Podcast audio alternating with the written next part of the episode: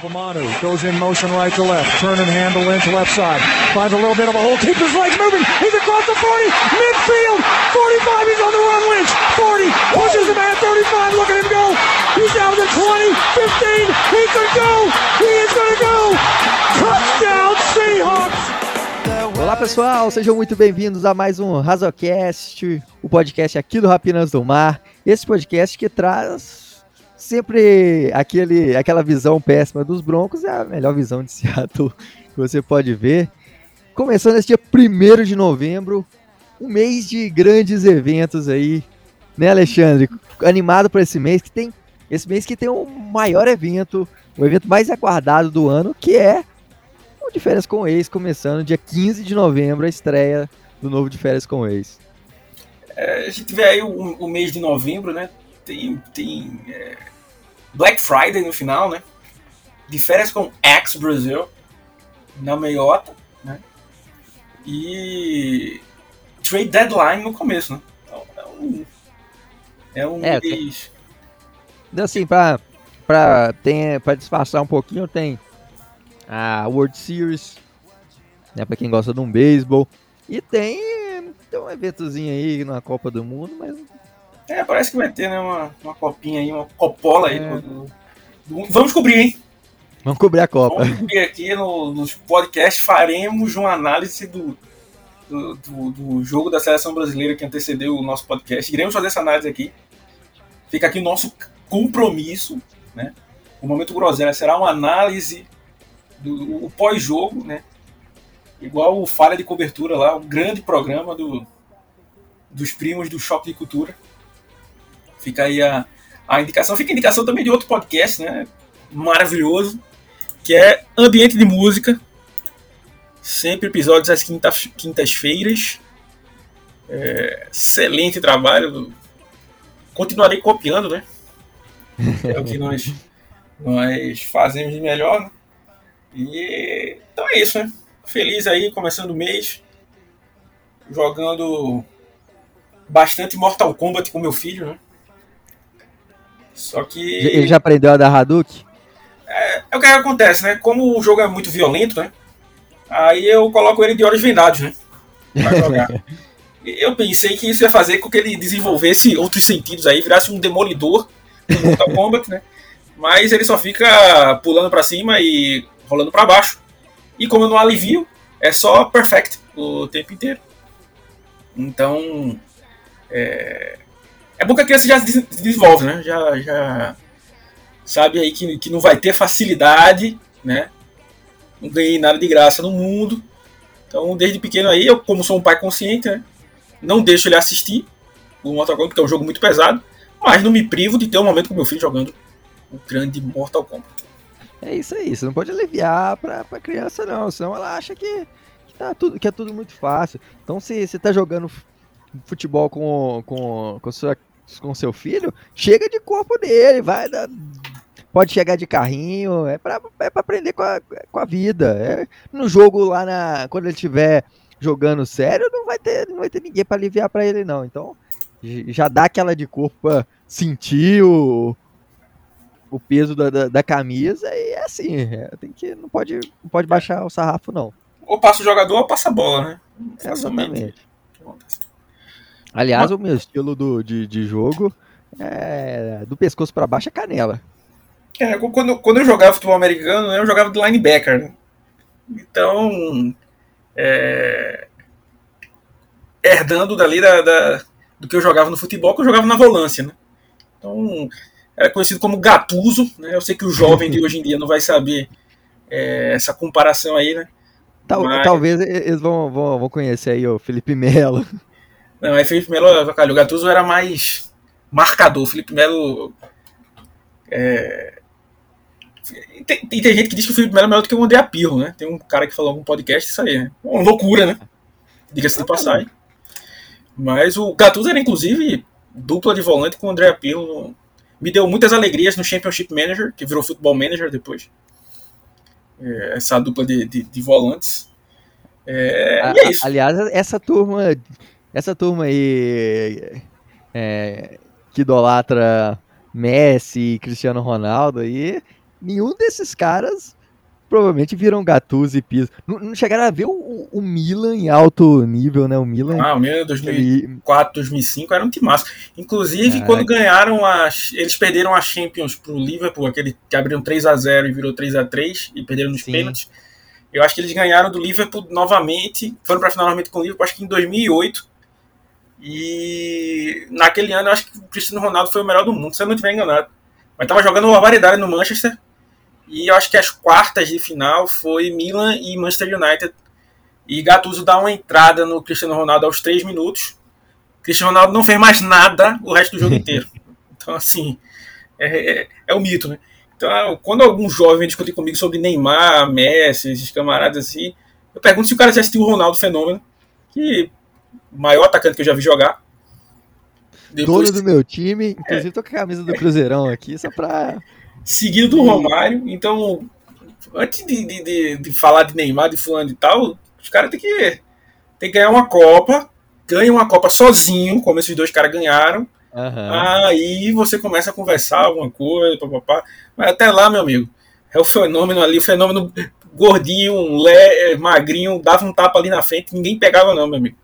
O cara era um monstro naquela época que o pessoal jogava honrando, né, acho que a camisa da seleção, né? Hoje em dia a galera só quer saber de fazer TikTok e tchan, por aí. Não, então.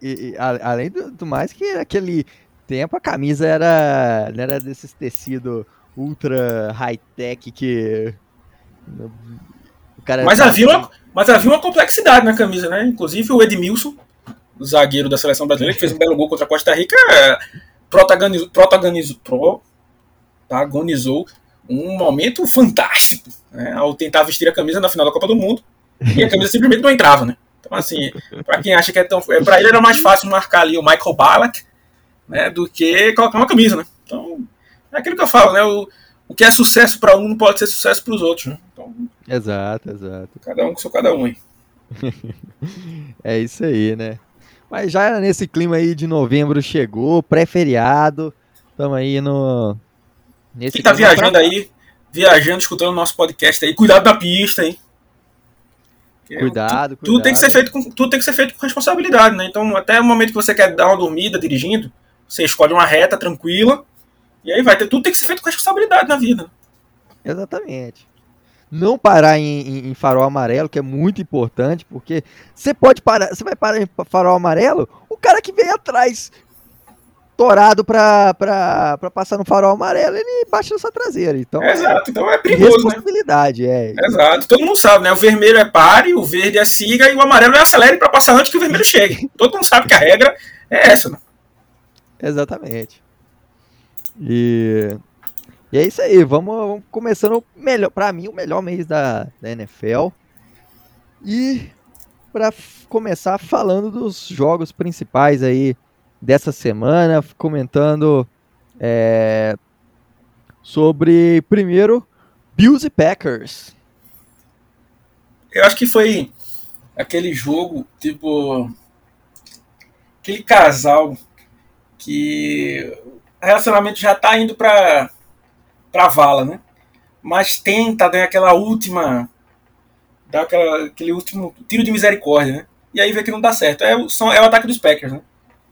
Então, assim, meio que foi jogo em TV aberta, né, lá nos Estados Unidos, só para mostrar o como eles foram dominados, né, pelo ataque dos Bills e pela defesa dos Bills também. E, assim, ainda falar sobre o Trade Deadline, mostrou que precisava de armas e passou o dia todo e eles não fizeram nenhuma movimentação. Então, complicou e só mostrou o quão forte os Bills vem nessa temporada aí. Então, acho que hoje, né, o maior favorito, né, na minha visão, vindo lá da AFC. Se fosse para cravar um Super Bowl hoje, né, teria que ser Eagles e Bills. Sem dúvida. E aí foi aquele jogo que, tipo, chega a dar um pouco de vergonha. É porque o Aaron Rodgers... Quem ama o Aaron Rodgers é só a torcida dos Packers, né? Acho que todas as outras torcidas não são muito fãs da personalidade do Aaron Rodgers, né? Mas o cara é um monstro jogando. Então, assim, você vê o que o Aaron Rodgers já foi, vê o que ele está tendo que fazer agora, é um pouco decepcionante, né? Do outro lado, você vê o Josh Allen em plena ascensão, comandando o ataque, e aí tendo uma defesa forte, mesmo com algumas lesões. Então o time dos Bills aí vem bem forte aí nessa temporada. Para mim, eu acho que é o melhor time até agora de toda a NFL, sem dúvida. Um baita Josh Allen se colocando mais uma vez, mais um ano, como um quarterback de elite. E tem caminhada aí para o óbvio, que é os Bills serem a seed 1 e chegar longe aí na pós-temporada. É porque se você fizer o paralelo aí com o melhor time da NFC hoje, né, que está sendo os Eagles, eles têm um quarterback melhor, né? Os Eagles têm peças boas em várias posições. Mas, por exemplo, o grupo de linebackers dos Eagles não é tão bom assim, né? Eles recebem muita ajuda porque tem um front, a linha defensiva muito forte, né? E o time dos Bills é um time que tem boas peças em basicamente todos os setores, né? Então tem o Stephon Diggs, tem o Dawson Knox, que joga muito bem, tem uma boa linha ofensiva, tem o Von Miller, tem o Ed Oliver, tem a dupla Tremaine Edmonds e o Matt Milano, o Tre'Davious White, que foi ativado hoje. Então, assim, é um time muito forte, realmente, aí. Se não for longe aí na pós-temporada, vai ser uma grande decepção. Eu acho que vai longe, tem tudo para ir, né? E o principal candidato a MVP aí é o Josh Allen. Então, acho Sim. que... Na verdade, eu acho que não é o principal candidato, né? Vem atrás do Dino Smith, né? Depois do Dino Smith. Entre os humanos, esse seria o primeiro. É que o Dino Smith, acho que ele não pode ser nem cogitado, assim, porque é um nível superior, né? Tá em outro patamar, né? Outro patamar. Ele já vai direto pra, tipo, Hall of Famer, ainda jogando. E aí, já que estamos falando aí de Dino Smith, né, vamos falar do ex-quarterback aí, um ex-jogador que passou pelo Seahawks, que até conseguiu vencer finalmente, venceu os poderosos Jaguars lá em Londres, depois de ter ficado treinando e correndo dentro do avião igual um maluco. Não, e assim, o que essa partida, essa derrota, no caso, marcou, existem alguns jogadores que se tem uma boa vontade, né, ao analisar. Então, Trevor Lawrence não teve um grande ano de calor, mas se colocava a culpa ali no... Realmente também tem um pouco de verdade nisso, na confusão que era o Urban Meyer e tudo mais.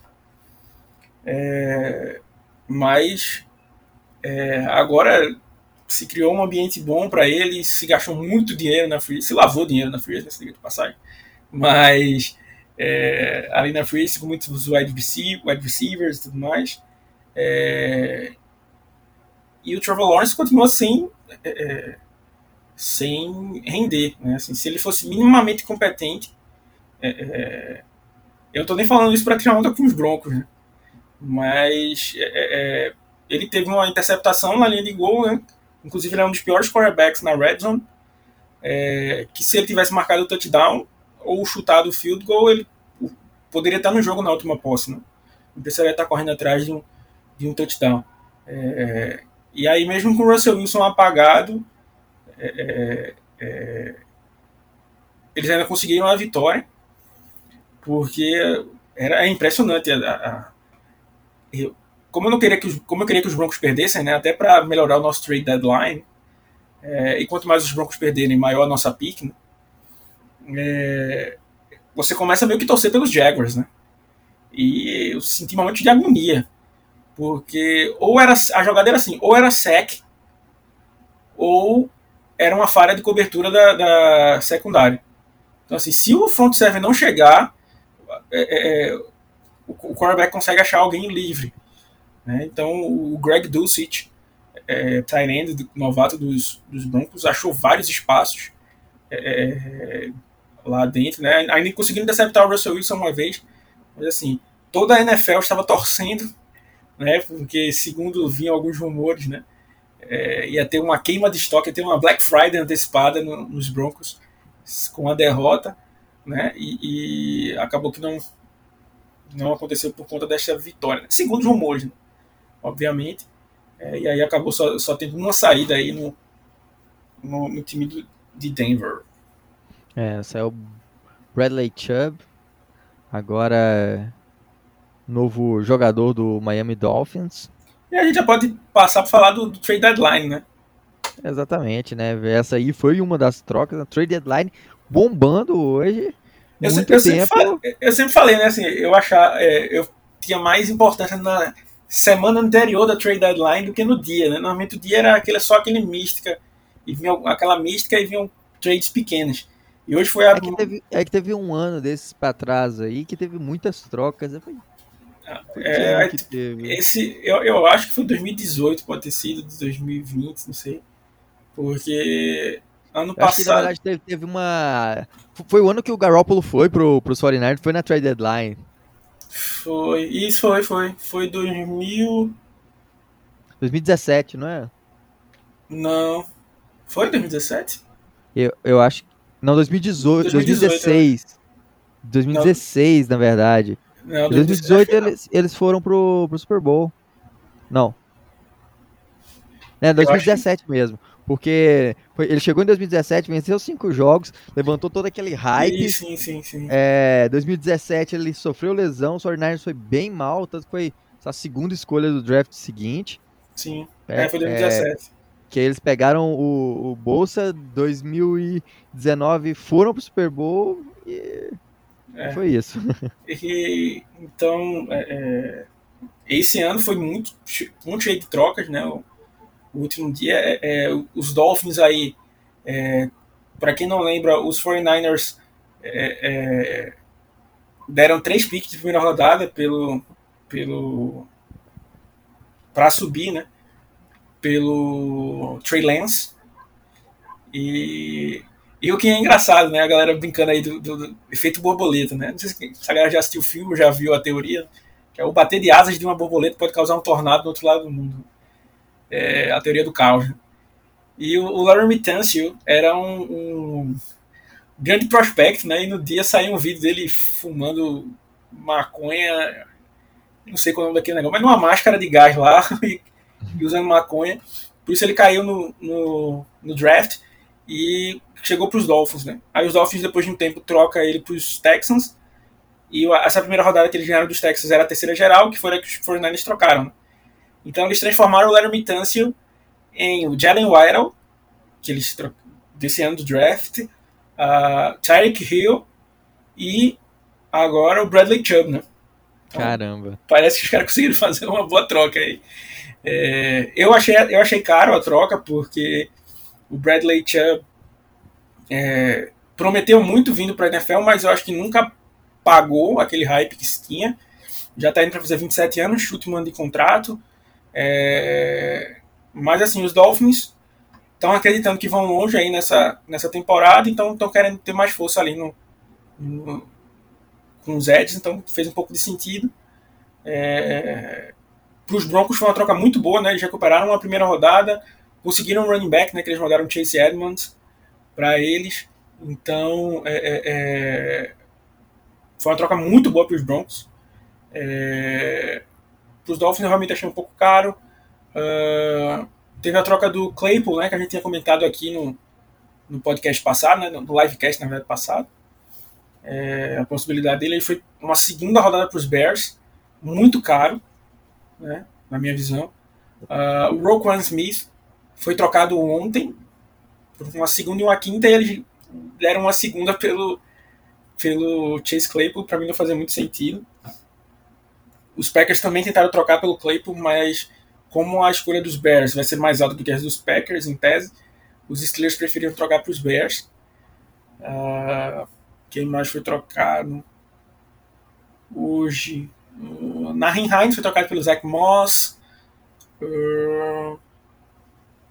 Acho que essas foram as trocas principais. Calvin Ridley, né? Pra quem não sabe, ele foi suspenso. Por incrível que pareça, a NFL tem muito critério, né? Então, um cara que foi acusado de estuprar mulheres, de assediar mulheres, vai voltar a jogar esse ano, e o Calvin Ridley, que supostamente teria feito uma aposta, está fora de toda a temporada 2022 da NFL.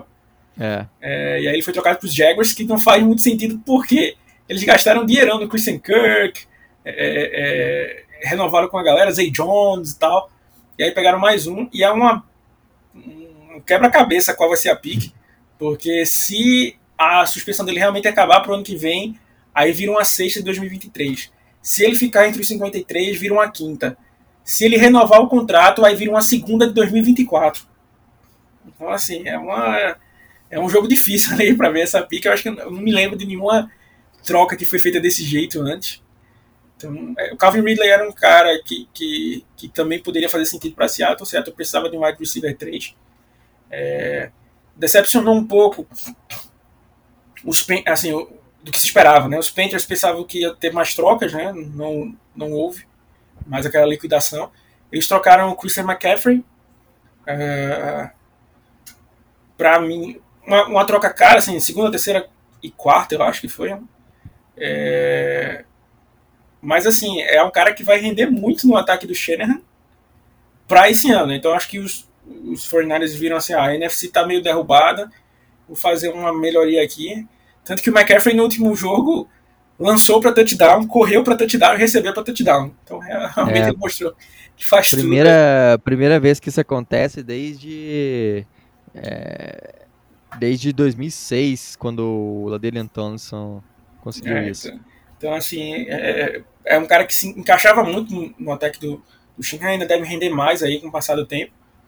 Eles foram pro tudo ou nada nessa temporada. O problema é que, assim, em tese, eles gastaram muito pelo Trey Lance. E aí, pro ano que vem, como é que eles vão reforçar esse time pro Trey Lance, né? Então, essa realmente foi a questão. Mas pensando nessa temporada, né, eles acharam uma peça muito boa ali que vai encaixar muito nesse ataque. Né? E como a gente já falou várias vezes, a gente tá numa temporada bem estranha da NFC, por exemplo, Bucks, Packers, muito mal. Então, o próprio Rams, né, não está empolgando, não está conseguindo encaixar. Não encaixou, então eles fizeram essa aposta aí. Os Rams foram um time que tentaram trocar. Não sei quem me acompanha no Twitter, mas eu sempre estava tirando onda, porque todo rumor que tinha, os Rams estavam envolvidos. Né? Então, os Rams estavam querendo gastar pique em alguém. E acabou o Trade Deadline, eles não trocaram por ninguém, no final das contas. Tentaram trocar pelo Brian Burns, não conseguiram. Pelo Josh Allen, o Edge dos Jaguars, não conseguiram. Bradley Chubb, não conseguiram. Alvin Kamara, não conseguiram. Queriam trocar o Cam Akers, não conseguiram trocar. Então, assim, era o time que mais estava enfurnado em rumores e foi um dos times que não se mexeu, né? Exatamente, né? E aí... só para fechar a divisão, né, os Cardinals também não se mexeu, fez só uma contratação ali do Camo Grugier Hill, que era um cara até que a gente tinha sugerido ele para Seattle, que foi cortado pelos Texans. E Seattle, assim, para mim, o grande erro, a galera até brincou lá no grupo dos colaboradores querendo me ver pistola aí reclamando do Sidney Jones. Mas é o que eu tinha dito já na live da semana passada, assim, pra mim é um atestado de incompetência. Aí você pode dizer, mas quem garante que não fizeram uma... Pode ser que ninguém conseguiu fazer uma troca, né? E ofereceu alguma coisa. Aí pra mim isso é a incompetência do cara, porque é só você lembrar um pouco atrás, né? Assim, Seattle ia cortar o Ugo Amadi e trocou ele pelo Arcega Whiteside, né? No fim das contas. E em menos de 4 dias, basicamente, os Eagles arrumaram um parceiro de troca, os Titans, um cara que tava interessado. Então, assim... Ele ia ser cortado, porque não conseguiu ser trocado. E, tipo, uma semana depois, sem ter nenhuma lesão, nem nada diferente, mudou tanto que os Titans estarem interessados nele. Então, assim, pra mim foi porque não foi procurado do jeito certo. Mesma coisa o Sidney Jones, que acabou sendo cortado depois do Trade Deadline.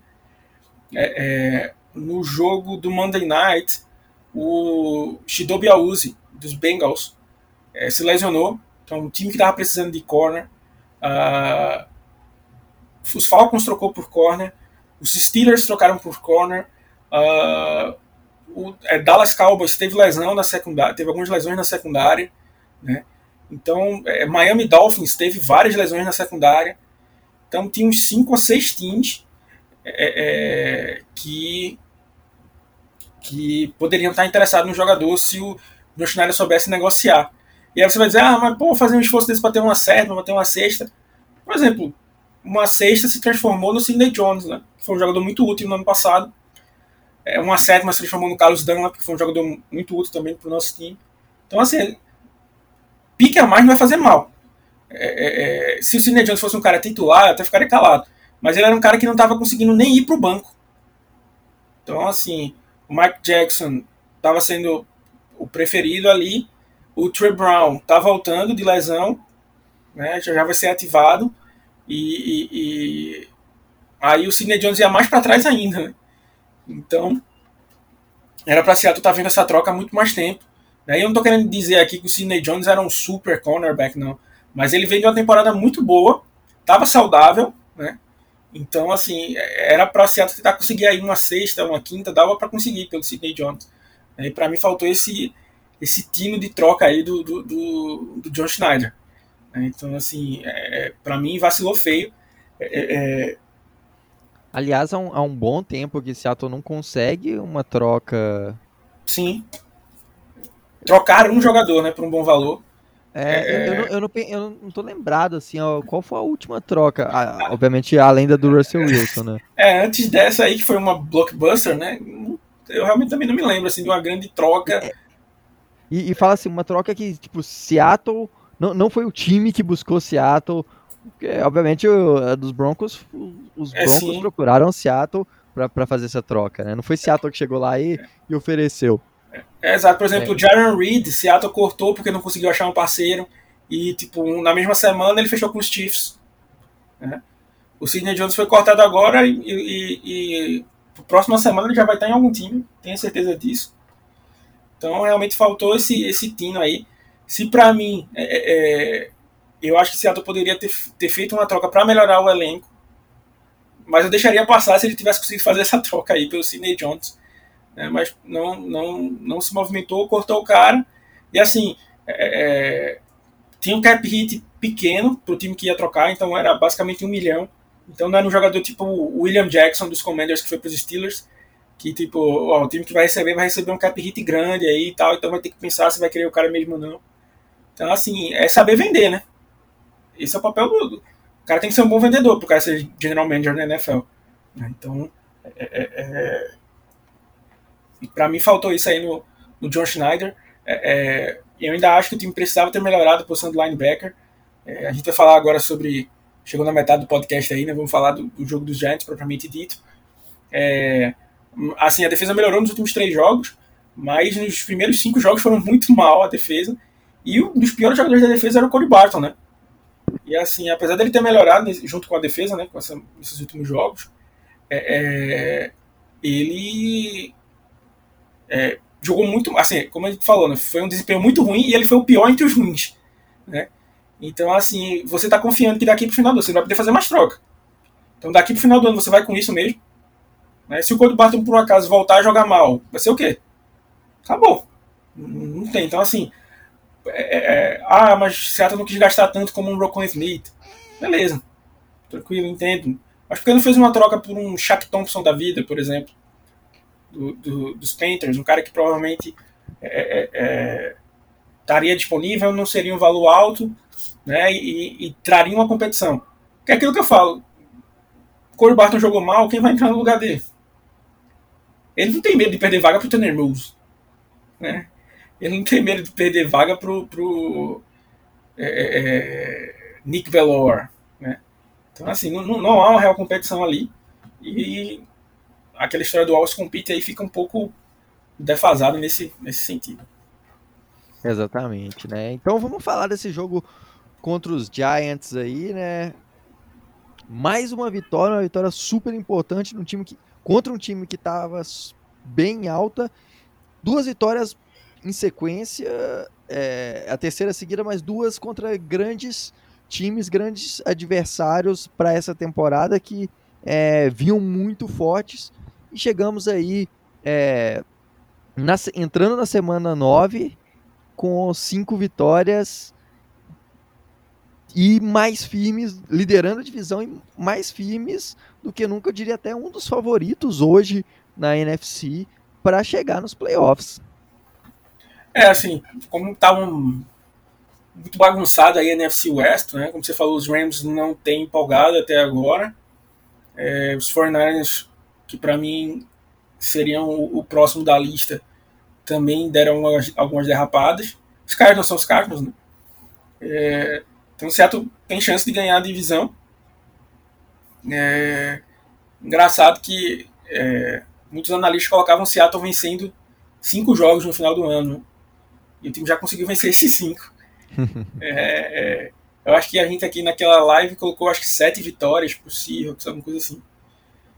E aí o que parecia ser bem espremido, né? Agora só faltariam 2 vitórias, né? No resto dos jogos.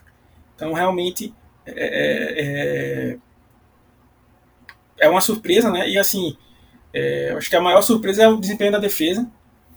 E uma coisa que eu critico pra caramba aqui, se vocês voltarem nos podcasts aí, é quase com uma gravação, é a falta de planejamento, né? Que eu sempre reclamava. Tipo, você vai jogar contra o Alvin Kamara e você não monta um plano defensivo para parar o melhor jogador do outro time. Você vai jogar contra os Lions, ele só tem no ataque o TJ Hawkinson. Ele jogou livre o jogo todo, né? Para mim isso é absurdo. Como já falei, você pode não conseguir parar aquele cara, mas você tem que ter mostrado que seu time estava preparado para aquilo, né? E foi a primeira vez, e tipo, eu não tô fazendo piada, em uns 3, 4 anos, sei lá, que hoje a defesa do Seattle jogando desse jeito. Assim, com um plano de jogo muito bom, defensivo, né? Já teve peças melhores e não jogou com um plano tão bem fechado desse jeito. Qual era a maior força dos Giants nos jogos? Por que eles estavam muito 6-1? Qual um dos motivos que eles estavam 6-1? Saquon Barkley jogando muito. Esse jogo o time conseguiu parar o Saquon Barkley, foi a pior média de jardas por carregada dele na temporada. Daniel Jones é um quarterback que estava lançando muito melhor fora do pocket, e a linha defensiva prendeu ele dentro do pocket, forçou ele a passar a bola dentro do pocket. Era um cara que estava correndo muito bem com a bola também, o Daniel Jones, inclusive muitas corridas desenhadas para ele. O jogo contra os Jaguars ele teve 100 jardas corridas. A defesa também parou ele dentro do pocket, né? Então assim, tirou as armas principais do ataque dos Giants. Então assim, eu falei bastante, por exemplo, quando a gente parou os Cardinals, porque na minha visão foi muitos erros do Kyler Murray de execução. Os Chargers, o ataque não estava tão 100%, né? O Justin Herbert ainda não estava 100%. Mas assim, dessa vez a gente parou os Giants e parou com muito mérito, né? Então, a defesa cedeu um touchdown, né? Mas foi porque foi um fumble do Tyler Lockett na linha de 2 jardas, né? Então, complica um pouco ali para a defesa, mas fora isso, não teve touchdown passado, não teve tantas gafes. Quer dizer que a defesa está perfeita? Não. Bruce Irvin perdeu uns 3 sacks, não finalizou a jogada. Houve ainda um problema nas costas dos linebackers em rotas cruzadas que precisa ser ajustado. Teve umas faltas meio... umas faltas bobas ali que precisam se ajustar. Ainda assim, foram 3 faltas apenas no jogo todo, coisa que é incrível para os padrões de Seattle, né? Aí no geral, né? Então assim, precisa de ajuste, mas como eu estou dizendo, esse foi um jogo que quando você consegue montar esse esquema, você não faz assim, tipo, vocês são os 11 que vão jogar. O técnico não faz isso, não é só para dizer quem vai jogar, é para dizer como os caras vão jogar, né? Então, como eu estou dizendo, dessa vez aparentemente o Clint Hurt montou um plano defensivo, tipo, olha, a gente vai focar nisso aqui, e aí aparecem aqui e ali, né, os seus destaques, né? Mike Jackson teve acho que 3 passes desviados, Ryan Neal teve 2 paradas em terceira descida, 2 tackles que pararam a terceira descida, impediu uma conversão de terceira descida. O Xena no Osso acho que teve 2 sacks. Eu acho que eu vou fazer um vídeo, um artigo sobre o Xena no Osso, como ele tem sido usado de forma diferente, porque ele vem dando certo, é líder da NFL em pressões, né? porque ele, o Clay Taylor tem dado muita liberdade para ele. Então, assim, ele não tem um gap definido para marcar. É tipo assim, ó, bota o cara e agora eu se consagro, né? Como diria o outro aí. Então, deixa ele livre ali para ele perceber o que vai fazer e tal. Uma analogia ao que o Greg Williams fez com o Jamal Adams, naquele ano do All-Pro dos Jets. O Jamal Adams era livre para ir na blitz quando ele achava que tinha um espaço, fazer um corte que não estava planejado no jogo. Então, assim, deu certo. Então, acho que dessa vez a defesa jogou bem, porque a defesa jogou bem, não por demérito do outro ataque. É claro que se você for para a ponta do lápis, aí você vai ver que Daniel Jones não é um quarterback de elite, não tem grandes recebedores, coisa e tal, estavam com lesões na linha ofensiva e tal, mas assim, ainda assim, com essa mesma questão, com essas mesmas questões, eles estavam 6-1, então ainda assim ganharam 6 jogos. E o jogo que perderam ainda foi muito azar, né? Esse jogo que eles acabaram perdendo. Então mérito da defesa total. Assim, foi um jogo que lembrou, assim, de longe, deu aquele gostinho de uma defesa forte de Seattle, que era o que muita gente começou a torcer pro Seattle por conta da defesa forte, né? Então, assim, deu para sentir um pouco do gostinho do que era ter aquela defesa forte, aquela defesa que você confiava, que podia forçar um three and out, né? Que podia chegar no quarterback, que podia forçar um turnover. Então, essa defesa dos últimos 3 jogos foi numa crescente, mostrando que podia fazer isso.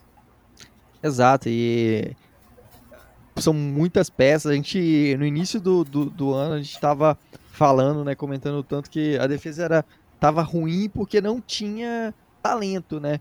Só que parece que o Clint Hurt foi aprendendo a modelar essa defesa de acordo com as forças que ela tinha. Os jogadores calouros foram se desenvolvendo muito bem. Cody Barton, o Kobe Bryant e o Tarek Woolen crescendo demais. Mike Jackson, que chegou aí e tem sido muito eficiente. O Quandre Diggs veio começando muito mal, mas melhorou demais, encontrou o próprio Cody Barton, né? O Cody Barton também, né, que no início do ano, pra mim, foi o pior dessa defesa. Também o Ryan Neal chegando e assumindo esse posto de safety, e isso fez a defesa ser muito segura, aparecer contra um ataque dos Giants, que vinha surpreendendo muito na temporada. Os Giants, o Saquon Barkley, que foi assim, ele nunca tinha se mostrado na NFL, na verdade tinha, mas sofreu muito com lesões, chegou a peso de ouro numa segunda rodada, quando ele veio para a segunda escolha geral, na verdade, né? E nessa temporada ele saudável, estava vindo produzindo demais, e Seattle limitou o Barkley de uma forma que nenhum outro time nessa temporada conseguiu fazer. Então, méritos demais para essa defesa. E já emendando, passando para o ataque, cara, acho que não dá para falar, para hoje cravar, depois de 8 rodadas, que a evolução do Dino Smith é uma coisa assim que eu nunca tinha presenciado na NFL. Não sei se isso vai ser um ano, se daqui para frente vai desandar, mas, cara, o Dino Smith, ele hoje é um dos quarterbacks top 10 dessa temporada da NFL. Eu falo com tranquilidade que ele tá melhor do que Aaron Rodgers e Tom Brady, não na carreira, obviamente, mas no ano de 2022. Nessa 2022, até a rodada, até a semana 8, Pode vir Tom Brady, pode vir Aaron Rodgers, que eu não tenho medo. Genão se garante. Eu vou te falar que talvez nem top 10, assim, top 5, dê pra colocar o Dino Smith, 2020, falando 2022, né? Sim. E realmente, a gente viu, por exemplo, o Sam Darnold, quando foi trocado, ter alguns jogos muito bons, né? Lá pelos Panthers, empolgando também. Mas o Dino Smith parece ser uma coisa diferente, talvez pela idade, não sei. Que assim, o Dino Smith realmente colocou na cabeça aquilo que eu falo que o quarterback ruim tem que fazer. Plano de jogo está bem montado, eu vou executar o plano de jogo. Então, assim, o Dino Smith aparentemente não tem aquela vaidade de dizer assim, eu quero ser... E eu não estou nem fazendo uma crítica ao Russell Wilson ou a qualquer outro quarterback, que às vezes essa característica é intrínseca do quarterback, né? Tipo, o quarterback quer que o time ganhe por conta dele, né? Assim, simplesmente quer ganhar. E existe toda uma mística, né, por trás do quarterback que vem desde lá do high school. Sim. Que o quarterback é o cara do time, é ele que resolve. É ele que sai com a vida de torcida mais bonita, né, tal. Exato, exato. E assim, eu não sei, eu acho que é uma parte muito...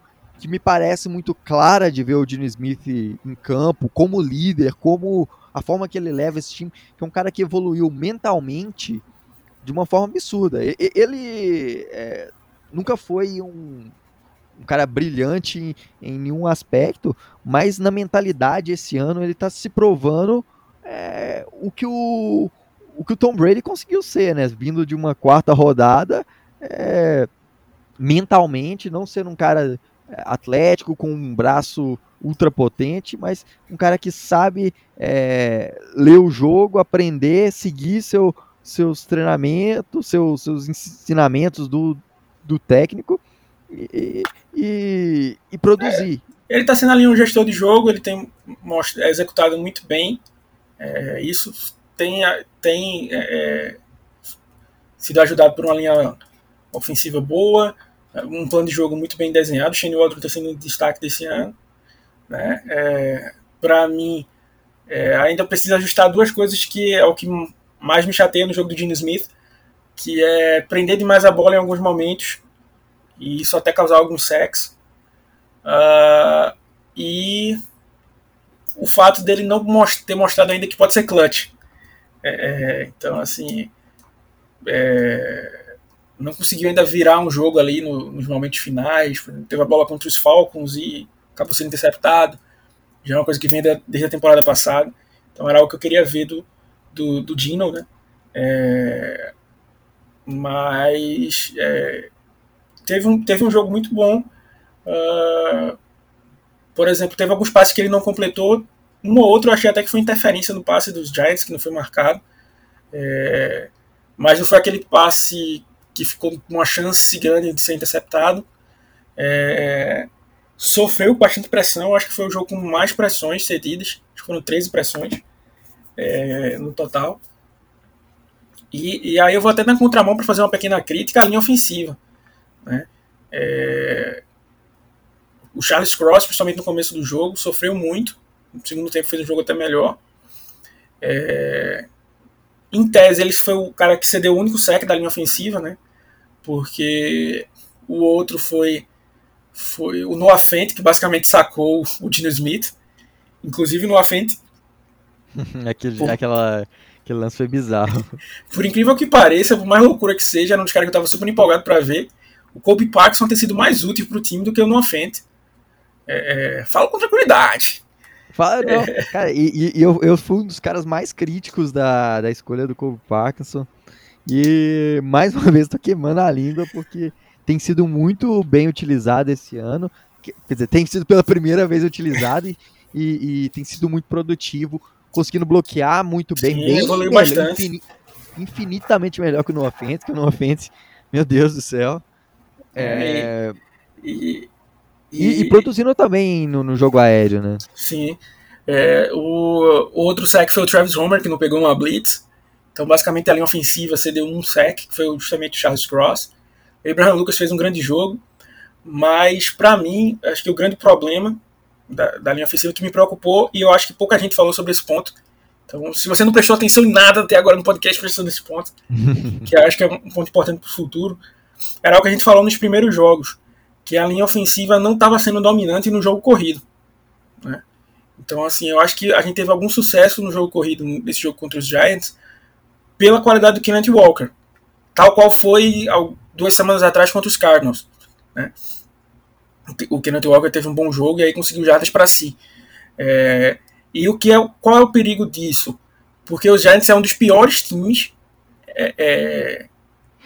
defendendo a corrida. né? Então, cedeu mais de 100 jardas para o Travis Etienne no jogo anterior, né? Vinha com uma média muito alta, acima de 5 jardas. Acho que era o top 3 de piores defesas do jogo corrido. Claro que o coordenador pode ter feito ajustes para esse jogo, pode ter feito, mas assim, eu esperava um jogo melhor da linha ofensiva. Para mim, acho que realmente fica o destaque aí para o Abraham Lucas, que fez para mim um bom jogo. Vem evoluindo bastante no jogo corrido, que era realmente a grande dificuldade que ele tinha no college. Então precisa disso. O Charles Cross é um cara que precisa melhorar nisso, ele não tem conseguido fazer essa evolução e tem tido alguns problemas ainda no pass protection, né? Então é claro que ele tem um teto maior do que o Abraham Lucas, mas hoje o Abraham Lucas entrega muito mais do que o Charles Cross, né? Eu até tuitei isso aí, quem quiser dar uma olhada lá, ou olhar depois direito, o lance do touchdown do Kenneth Walker corrido, né? O Charles Cross sai correndo para bloquear o Xavier McKinney e simplesmente para na jogada, fica sem saber quem ele tem que bloquear, e aí o McKinney vai livre para cima do Walker, mas o Walker consegue quebrar o tackle, né? E aí chega no touchdown, né? Mas meio perdido. Aí nesse jogo ele até melhorou, teve alguns lances de alguns pulls que ele fez, que foram melhor executados e tal, então assim, mas ele tem oscilado bastante, diferente do Lucas, né? Assim, o Lucas hoje já virou uma peça forte no jogo corrido, né? E o Cross ainda não teve esse clique, né, para melhorar. Então, assim, se fosse para elencar... esse jogo, assim, a gente tinha reclamado várias vezes de ter jogos difíceis, né? De achar quem foi o melhor, né? Esse jogo foi difícil achar quem foi o pior, né? Assim, a maioria do time jogou muito bem, né? Então, assim, acho que se fosse para elencar um ponto que precisa ter uma melhora e que ficou meio escondido por conta do resultado, foi o desempenho da linha ofensiva, né? Cedeu muitas pressões... mas certo que estava jogando contra uma defesa muito agressiva, então assim, do pass protection eu até acho sólido ali o trabalho, mas eu acho que o que realmente para mim ficou faltando aí foi a chegada no jogo corrido, que eles precisam, e precisa ser uma parte importante do nosso jogo. A gente já falou várias vezes que a gente não pode ficar dependente de colocar o Dino Smith para lançar para 15 jardas todo passe, né? Então esse jogo corrido precisa entrar, né? O Kenneth Walker precisa ter alguns caminhos abertos para ele aí, né? Então, pensando já no futuro, isso aí é um ponto importante para a gente conversar. Exatamente, né? Tem que ficar de olho aí. Assim, não é um ponto ainda que tá sendo crucial de estragar um jogo inteiro, mas obviamente a gente está sempre querendo que o time melhore. E a linha ofensiva aí, diferente do início da temporada, ela tem sofrido mais nesses jogos. Vamos ver, aguardar aí a evolução desses jogadores. É uma linha muito jovem, mas que tem problemas, né? E um outro ponto da linha ofensiva, né, a lesão do Blythe, também é um ponto que preocupa, porque assim, não sei, ainda não deve ser problema, mas você pensar que ter o Kyle Fuller como center é bem preocupante. E ele até jogou bem, né, nesse jogo, quando ele assumiu ali, fez um jogo bem sólido, mas eu acho que gastou todo o futebol dele, né, na temporada, né? Então é melhor não precisar dele de novo, né? Vamos deixar ele aí com esse... colocando esse jogo aí no DVD deles, né, no futuro, para achar outro time, e vamos ver se a gente consegue recuperar o Black. Aparentemente ele estava com capacete, então assim, em tese, se fosse muito necessário, se o Fuller estivesse fazendo muita besteira, provavelmente o Black voltaria, né? Então talvez ele jogue no próximo jogo, mas vale lembrar que contra os Falcons, o Black jogou machucado, e ele jogou muito mal, né? Foi o pior jogo dele no ano. Então, assim, para jogar contra os Cardinals, que foi uma linha que é muito agressiva, né? Não sei se a gente já vai começar a falar agora da prévia, tá vendo? Eu só queria ressaltar um ponto do ataque. Acho que você pode, se quiser, complementar aí, mas eu queria falar depois um pouquinho do Tyler Lockett. Não, pode falar aí do Lockett, a gente vai falar aí do Blight quando for falar da prévia, que aí já entra com os Cardinals. Não, o ponto era Tyler Lockett, né? Teve um jogo aí de altos e baixos. Teve um fumble, depois teve uma recepção que seria uma das mais lindas dessa temporada. A bola bateu no capacete, mas que no final consagrou com um touchdown. E hoje aí atinge a marca do terceiro maior recebedor da história do Seahawks em número de recepções. Então é sensacional ver o Lockett. Foi o primeiro fumble dele, né? Sofrido, recebendo a bola. Na carreira. Foi o primeiro drop dele no ano, essa bola. Então, assim... Quando aquela bola bateu no capacete, eu fiquei, pronto, a gente vai perder por conta desse passe aí, vai ficar todo mundo falando depois e tal. E aí, numa jogada muito parecida, acho que foi mais ou menos na mesma área do campo, né? Ele recebe o touchdown aí que acabou colocando a gente na frente do placar, né? Depois teve o fumble lá dos times especiais, a gente marcou o time com o touchdown do Kenneth Walker para abrir de vez aí a vantagem. Mas realmente é um cara que você não pode perder ele em campo, né? E foi bacana o Dino Smith mostrando sua liderança lá, falando com o Lockett no banco de reservas, né, deixando ele no jogo. Né, o cara já tem comentado. Em tese, Seattle perdeu 14 pontos na mão do Lockett. Né? Os 7 que viraram do ataque, né, dos Giants, pegando a bola na linha de 2 jardas. E os 7 que ele perdeu ali, deixou escapar. Então, basicamente, 14 pontos aí na mão do Lockett. Então, pesa, né? Então, claro que o Lockett tem a experiência dele aí, mas é bom contar aí com o seu quarterback ali apoiando. Então, um belo trabalho do Genão da Massa. Exatamente.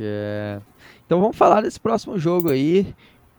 Seahawks e Cardinals, segundo jogo contra os Cardinals.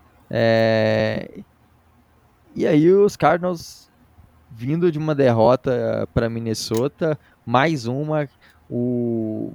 Talvez o assento hoje da liga mais quente é o do Cliff Kingsbury, e é um time com muitos problemas.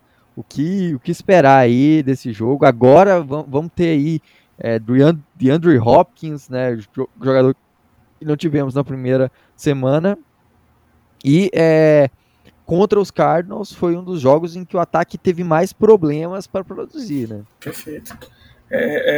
Falando primeiro da defesa, né, vai ser um grande teste da defesa, porque, como eu tinha falado aqui, o jogo contra os Cardinals, a gente conseguiu limitar muito o ataque dos Cardinals por erro dos próprios Cardinals, né?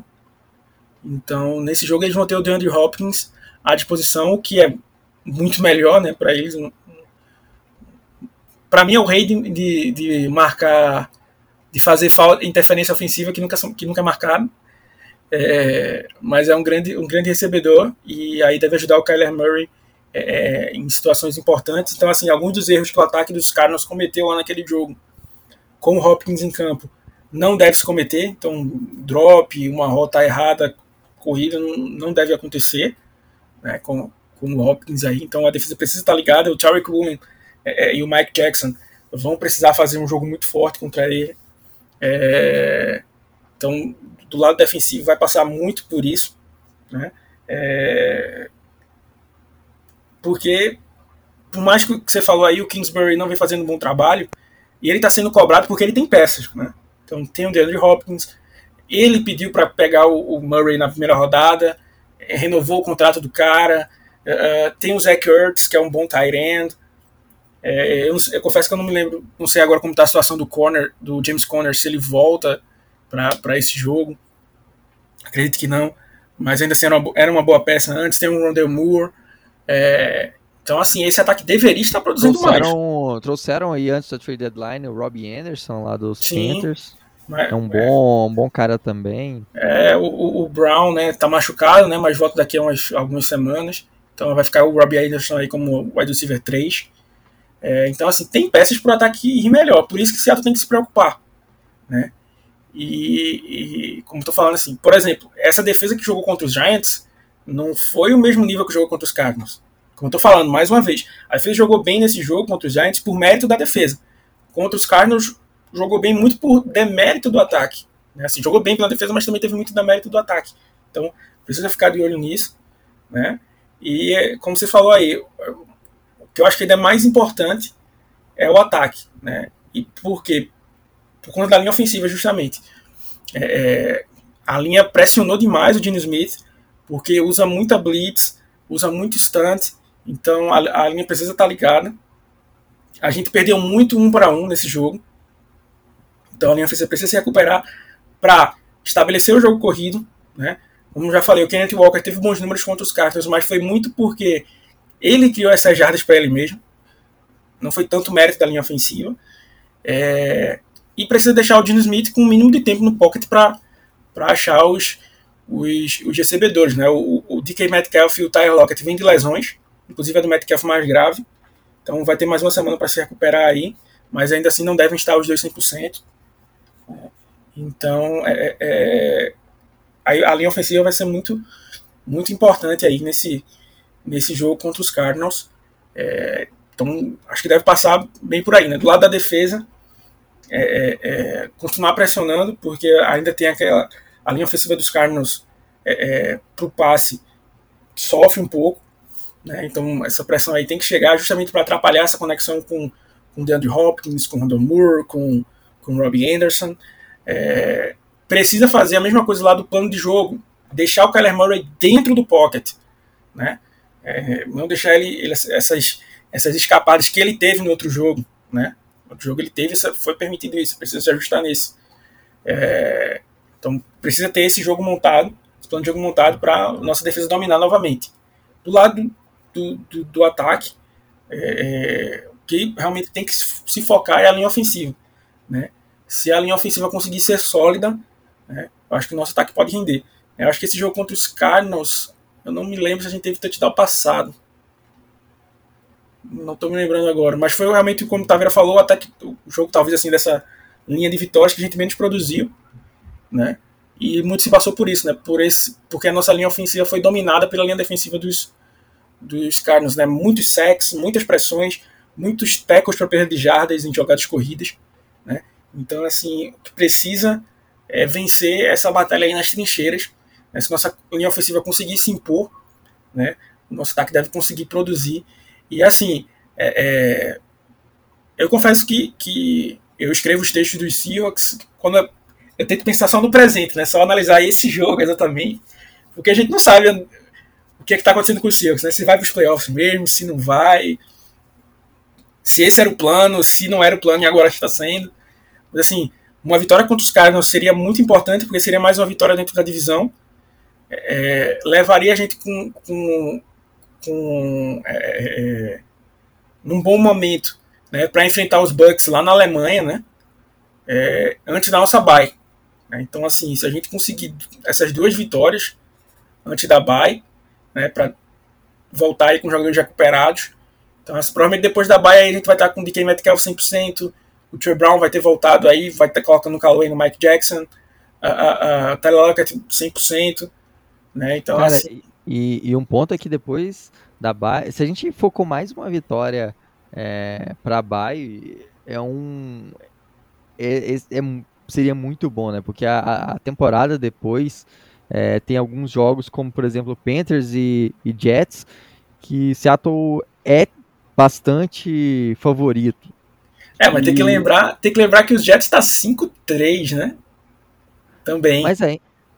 Nesse ano de loucura tá 5-3 ainda.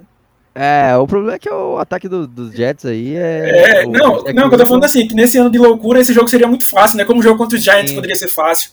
O Giants estava 6-1, eles estão 5-3. Os Panthers são líderes, quase foram líderes, né, da NFC South agora, né? Perderam o jogo ali no field goal, porque o DJ Moore... jogou o capacete fora. Mas realmente, como você falou aí, tem esses jogos ditos como fáceis.